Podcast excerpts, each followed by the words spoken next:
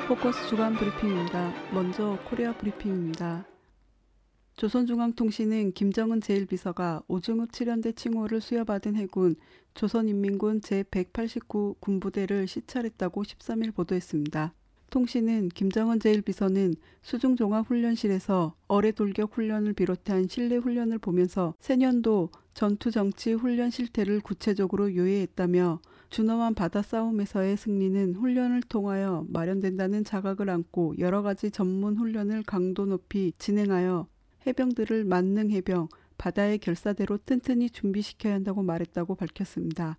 이어 잠수함들의 실동 훈련을 지도하면서 잠수함 부대의 싸움 준비 완성에서 나서는 과업과 방도들과 해군 싸움 준비에서 틀어지고 나가야 할 중심고리가 무엇이고 주체적인 해상 및 수중 전법을 어떻게 활용해 나가겠는가를 밝혔다고 전했습니다. 그러면서 당 창건 70돌이 되는 2015년을 해군 무력 강화에서 새로운 전변을 가져오는 해로 되게 하자고 하면서 군부대 장병들이 당 중앙의 의도를 명심하고 새 년도 전투 정치 훈련에서 집단적 혁신을 일으켜야 한다고 강조했습니다.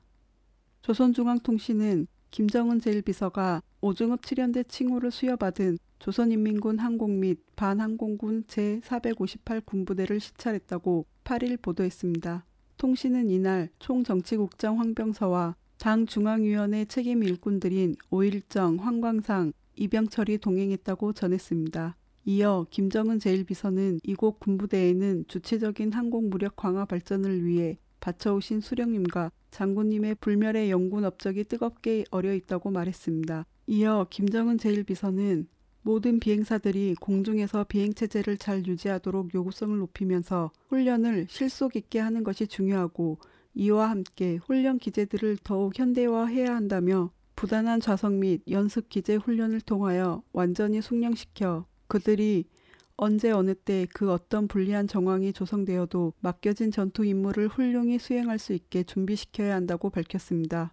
계속해서 전체 군인들은 위대한 대우 원수님들과 경애하는 최고 사령관 동지와 맺은 정을 핏줄처럼 간직하고 싸움 준비 완성에 비약의 박차를 가함으로써 싸움의 그날 김정은 비행대의 영예로운 사명과 임무를 다해 나갈 결사의 맹세를 굳게 다지었다고 강조했습니다.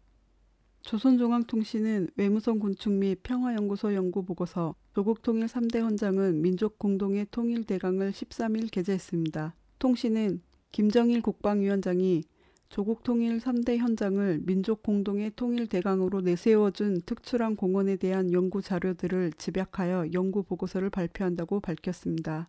보고서는 1. 완벽한 조국 통일 대강 2. 가장 공명정대한 통일 대강 3. 민족 공동의 유일한 통일 헌장의 체계로 이루어졌습니다. 이어 보고서에는 조국 통일 3대 원칙과 조국 통일을 위한 전민족 대단결 10대 강령, 고려민주연방공화국 창립 방안을 그 내용으로 하고 있다며 조국 통일 3대 헌장은 조국 통일의 근본 원칙과 통일의 주체적 역량 문제, 통일 방식과 방도, 연방 국가의 운영 방식과 시정 방침 등 통일 국가의 전모에 이르기까지 조국 통일 실현을 위한 모든 문제들을 백과 전서적으로 담아 전일적으로 체계화한 것으로 하여 명실공히 완성된 통일 헌장으로 된다고 밝혔습니다. 그러면서 조국 통일 3대 헌장에서 통일의 초석인 자주, 평화통일, 민족대단결의 3대 원칙은 이미 1972년에 남북 사이에 합의되고 7사 공동성명으로 내외에 엄숙히 선포된 민족 공동의 통일 원칙이라고 밝혔습니다. 계속해서 남조선 당국이 조금이라도 민족과 역사 앞에 속죄할 용의가 있다면 무엇보다도 우리 민족끼리의 정신을 되살리고 북남 관계 문제, 통일 문제에서의 주권을 되찾아야 한다. 그리고 이미 북남 합의를 통해 민족 공동의 통일 강령으로 확정된 조국 통일 3대 헌장을 존중하고 그 실현 방도에 관한 전 민족적 논의에 응해 나와야 할 것이다라고 촉구했습니다. 조선중앙통신은 외무성 대변인 담화를 12일 게재했습니다. 담화에서는 지난 9일 미 국회에서 미 중앙정보국이 국제 테러 단체 혐의자들에게 잔인한 고문 행위를 저지른 사실을 폭로한 보고서에 일부 내용이 공개되었다고 전했습니다. 이어 이번 드러난 미 중앙정보국의 고문 만행은 결코 새로운 것도 전부도 아니며 인권 유린의 표본 국가인 미국이 지난 기간 세계 도처에서 수없이 감행하여 온 반인륜 범죄의 한 조각에 지나지 않는다며 미 중앙정보국의 광범위한 고문 만행을 폭로한 보고서가 6,000페이지를 넘는다고 하지만 미국의 인권 유린 실태에 비추어 볼 때 그것은 빙산의 일각에 지나지 않으며 미국의 인권 유린 실상을 다 밝히려면 6,000페이지가 아니라 6만 페이지로도 모자랄 것이라고 밝혔습니다. 계속해서 유엔 안전보장이사회가 정인권 문제를 논의하려면 몇몇 인간 쓰레기들이 꾸며낸 허구적인 우리의 인권 문제를 논의할 것이 아니라 이신작 측의 견지에서 상임이사국인 미국에서 자체 폭로된 세계적인 특대형 인권 유린 행위로부터 즉시 문제시하고 책임 있는 자들을 법정에 내세워야 할 것이라고 강조했습니다. 조선중앙통신은 조국평화통일위원회 대변인이 박근혜의 반공화국 망발을 비난했다고 11일 보도했습니다. 대변인은 미국이 대조선 적대시 정책 실현에 또다시 유엔 안전보장이사회를 도용하려고 획책하고 있다며 미국은 반공화국 인권 결의라는 정치 합작품이 날이 갈수록 세인의 규탄과 배격을 받게 될 것이 두려워 수단과 방법을 가리지 않고 그것을 기정사실화해 보려고 미쳐 날뛰고 있다고 밝혔습니다. 이어 이것은 관권과 전행, 사기 협잡으로 유엔 무대를 저들의 침략적 목적에 악용하고 있는 날강도 미국만이 감행할 수 있는 또 하나의 파렴치한 망동이라며 박근혜가 인권 문제를 입에 올리려면 있지도 않은 그 누구의 인권 문제가 아니라 응당 인권 유린의 왕초로서 오늘 이 시각도 미국 땅 곳곳에서 무고한 흑인 청소년들을 연이어 야만 쪽으로 확살하고 천인 공노할 고문 만행으로 세계 인권 심판대에 오른 미국부터 규탄해야 하며 세계 최악의 남조선 인권 실상부터 속죄하고 반성해야 할 것이라고 지적했습니다. 계속해서 박근혜는 우리가 누차 공고한 바와 같이 화근으로 되고 있는 그 입부터 조심하는 것이 남북관계를 위해서도 자신을 위해서도 좋을 것이라고 경고했습니다. 조선중앙통신은 조국평화통일위원회 서기국보도 제1081호 무모한 체제 대결 책동으로 얻을 것은 자멸뿐이다를 12일 게재했습니다. 보도에서는 괴뢰패당은 통일준비위원회 3차 회의니 정책회의니 토론회니 뭐니 하는 것들을 연이어 벌려놓고 통일원장 시인 작성이니 비무장지대 세계평화공원 건설 추진이니 통일공공외교 활성화니 남북재정 통합 방안이니 하고 떠들어대고 있다고 전했습니다. 이어 괴뢰패당이 떠드는 통일 준비라는 것이 무엇을 노린 것이며 통일 대박이니 드레스덴 선언이니 신뢰 프로세스니 하는 것들의 정체가 무엇인가 하는 것이 더욱 명백히 드러났다고 밝혔습니다. 그러면서 조선반도는 독일이 아니며 우리 민족이 바라는 통일은 누가 누구를 먹고 누구를 흡수하는 독일식 통일이 아니라 민족이 서로 화합하고 공존 공영하는 통일이라며 괴뢰패당이 추구하는 체제 통일은 동족 사이의 불신과 대립 전쟁만 초래할 뿐이라고 지적했습니다. 계속해서 자유민주주의 체제 하의 통일은 영원히 실현될 수 없는 개꿈에 불과하다며 만일 온 민족의 한결같은 반대 배격에도 불구하고 통일 준비니 뭐니 하면서 체제 대결 책동에 계속 매달린다면 그것은 가장 수치스러운 자멸 행위로 된다는 것을 남조선 당국은 명심해야 할 것이라고 경고했습니다. 노동신문은 천안호는 잠수함과 충돌하였다라는 제목의 글을 8일 게재했습니다. 글에서는 남조선의 물리학 교수와 영국의 기계공학 교수가 공동으로 국제학술 잡지에 무엇이 정말로 천안호 침몰을 일으켰나라는 제목의 연구 논문을 발표했다고 전했습니다. 이어 논문에 의하면 천안호 침몰 당시 백령도에서 기록된 지진파의 주파수 스펙트르가 고유진동 주파수 스펙트르와 일치했으며 괴뢰군부가 언론에 공개한 천안호 관련 동영상들을 분석한 데 기초하여 파괴된 천안호의 함수가 조류 방향과 다른 방향으로 이동하고 지어 거슬러 가기도 했으며 200도 가까이 시계 방향으로 회전한 사실도 확인했다고 설명했습니다. 계속해서 이 같은 사실은 천안호의 함수가 자체 기동이 가능한 어느 한 함체에 실려 표류하였음을 입증해 준다고 하면서 천안호는 잠수함과 충돌하였으며 그 후 함수 부분이 잠수함 선체에 걸친 상태로 다른 장소에로 이동된 것으로 판단된다고 분석했다고 밝혔습니다. 그러면서 이번에 남조선과 영국의 대학 교수들이 공동으로 발표한 논문은 천안호 침몰 원인이 북의 어뢰 공격이라는 괴뢰들의 주장이 완전히 비과학적이라는 것을 다시 한번 입증해주고 있다고 강조했습니다. 이어서 남코리아 브리핑입니다. 세계 인권선언 66주년을 맞은 10일 존엄과 안전에 관한 4.16 인권선언 추진대회가 열렸습니다. 4.16 인권선언 추진대회는 1부 우리는 제안한다와 2부 우리는 행동한다로 나뉘어 진행됐습니다. 이날 세월호 가족대책위원회 김성실 부위원장은 이 자리가 세월호 참사의 진실을 밝히기 위한 첫 시작, 인권을 지킬 권리를 가질 수 있는 첫 시작이라고 생각한다며 이것이 발전해서 생명과 안전을 지키는 사회가 되기를 바라면서 이제는 인권에 대해서 당당히 외치고 이야기할 수 있는 사회가 되길 바란다고 말했습니다. 4.16 인권선언 운동의 목적으로 4.16 이전과 이후 달라져야 한다.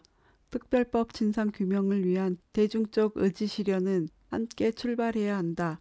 약속하고 선언하는 과정이 존엄과 안전이 실현되는 과정, 참사와 재난에 관한 약속과 기억을 세계인들과 나눈다 등이라고 밝혔습니다. 금속노조 쌍용차 지부는 13일 새벽 쌍용차 해고 노동자 김정욱 사무국장과 이창근 정책기획실장이 쌍용차 평택 공장 안 70m 높이의 굴뚝에 올라가 고공농성에 돌입했다고 밝혔습니다. 지부는 대법원 판결로 쌍용차 해고 노동자들이 더 이상 희망을 찾기 어려운 상태에서 공장 안으로 진입하는 결정을 내렸다며 사측이 교섭 요구도 받아들이지 않아 해고자 복직을 요구하기 위한 벼랑 끝 선택을 할 수밖에 없었다고 전했습니다. 지난달 13일 대법원에서는 쌍용차 노동자 153명이 회사를 상대로 낸 해고 무효 확인 소송에서 원심을 파기하고 2009년 대규모 정리해고는 긴박한 경영상의 필요에 따른 것으로 무효로 볼 수 없다고 판결했습니다. 민주사회를 위한 변호사 모임과 군사접경 지역 주민들은 10일 민변 대회의실에서 기자회견을 열고 자유북한운동연합 대표, 북한 동포 직접 돕기 운동 대표, 대북전단 보내기 국민연합 대표, 국민행동본부 대표 등 4개 단체를 상대로 서울중앙지법에 대북전단 살포 금지 가처분 신청을 한다고 밝혔습니다. 민변 대북전단 법률지원단은 대북 전단 살포로 인해 남북 간 총격이 오가는 등 군사적 충돌로 접경 지역 주민들의 생명, 신체, 재산에 대한 침해가 있고 주민들은 공포와 두려움에 떨고 있다면서 신청인인 접경 주민들이 스스로 생명권, 영어권, 행복 추구권을 수호하기 위해 직접 나섰고 민변이 지원단을 꾸려 지원하게 됐다고 설명했습니다. 그러면서 전단 살포를 중지하고 전단 살포에 이용되는 풍선 등 관련 물품을 김포, 파주, 포천 지역으로 반입하지 못하도록 하며 언론을 통해 대북 전단 살포와 관련한 기자회견, 보도자료 배포, 기타 방법을 통해 보도되게 하거나 인터넷을 통해 공표하는 행위도 금지해달라고 요청했습니다. 김포 민통선 평화교회 이정 목사는 우리의 인권과 우리의 생명을 스스로 지켜야겠다는 생각으로 이번 가처분 신청을 하게 됐다고 밝혔습니다. 평화통일 콘서트를 진행한 재미동포 신은미 씨에 대해 경찰이 소환 통보에 이어 출국 정지를 신청했습니다. 서울경찰청 보안이과는 11일 서울중앙지검을 통해 신 씨에 대해 종북 토크쇼 논란을 일으켜 오는 20일까지 열흘간 출국 정지를 법무부에 요청했습니다. 활빈단 등 보수단체는 지난달 19일 조계사에서 열린 토크 콘서트에서 북의 3대 세습을 긍정적으로 평가하고 북을 찬양하는 듯한 발언을 했다고 신 씨와 희망정치연구포럼 황선 대표를 경찰에 고발했습니다. 한편 경찰은 11일 황 대표의 자택과 토크 콘서트를 주관한 6.15 공동선언 실천 남측위원회 사무실, 6.15 남측위 서울본부 사무실 등에 대해 압수수색했습니다. 김포시 애기봉의 성탄트리 등탑 재 설치 문제가 김포시장의 공식적인 반대 입장 표명에 따라 무산될 것으로 보입니다. 12일 유영록 김포시장은 애기봉에서 가진 한국기독총연합회 하성면 이장단 협의회 애기봉 등탑 반대 공동대책위가 모인 대책회의에서 공식적으로 등탑 재설치를 반대한다는 입장을 분명히 밝혔습니다. 유 시장은 국방부 장관은 김포시와 주민의 입장이 아닌 한기총의 입장에서 허가를 내준 것이라며 김포시는 등탑 재설치를 분명히 반대한다는 입장을 공식 서한을 통해 국방부 장관에게 보냈다고 설명했습니다. 이어 등탑 설치 시 시와 협의를 거쳐야 한다며 군 지역이기에 국방부와 협의했겠지만 건축 문제도 있기에 시와 꼭 협의를 거쳐야 한다고 강조했습니다.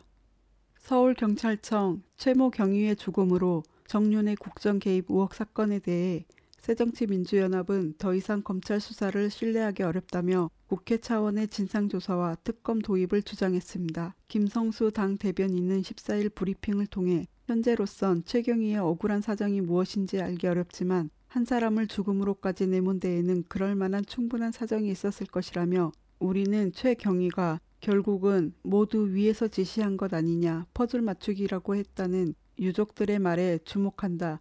검찰은 강압이 없었다고 하지만 최경희가 윗선의 지시에 의한 짜맞추기 수사라고 믿을 만한 정황이 있었음을 의심하지 않을 수 없다고 지적했습니다. 비선실세 국정농단 진상조사단 박범계 의원은 검찰 수사가 특정한 결론을 내놓고 하는 역주행 수사라는 비판을 피할 길이 없고 더 이상 신뢰하기 어려운 지경으로 가고 있다며 그럼에도 불구하고 유출권 수사라도 공정하게 진행한다면 정윤의 문건의 진위 규명에 매우 중요하게 작용할 것이라고 강조했습니다. 끝으로 국제 브리핑입니다. CNN은 미국인 아르투로 피에르 마르티네스가 북코리아에 불법 입국해 14일 평양에서 기자회견을 열고 미국을 비난했다고 보도했습니다. CNN은 그가 지난 11월 8일 미 국가정보국 제임스 클래퍼 국장이 방북한 이틀 뒤 북에 들어갔다고 전했습니다. 마르티네스는 기자회견에서 북코리아에 불법 입국한 죄를 인정하며 처벌이 면제된 것에 매우 감사하다고 말했습니다. 마르티네스는 자신의 요청으로 기자회견이 이루어졌다면서 이라크전을 벌인 미국 정부가 마피아나 다름없으며 미국의 선거 제도가 부유층을 위한 것이라고 주장하는 등 미국 체제를 맹비난했습니다. 그는 현재 구금 상태는 아니며 베네수엘라 망명을 추진하고 있다고 AP통신이 전했습니다.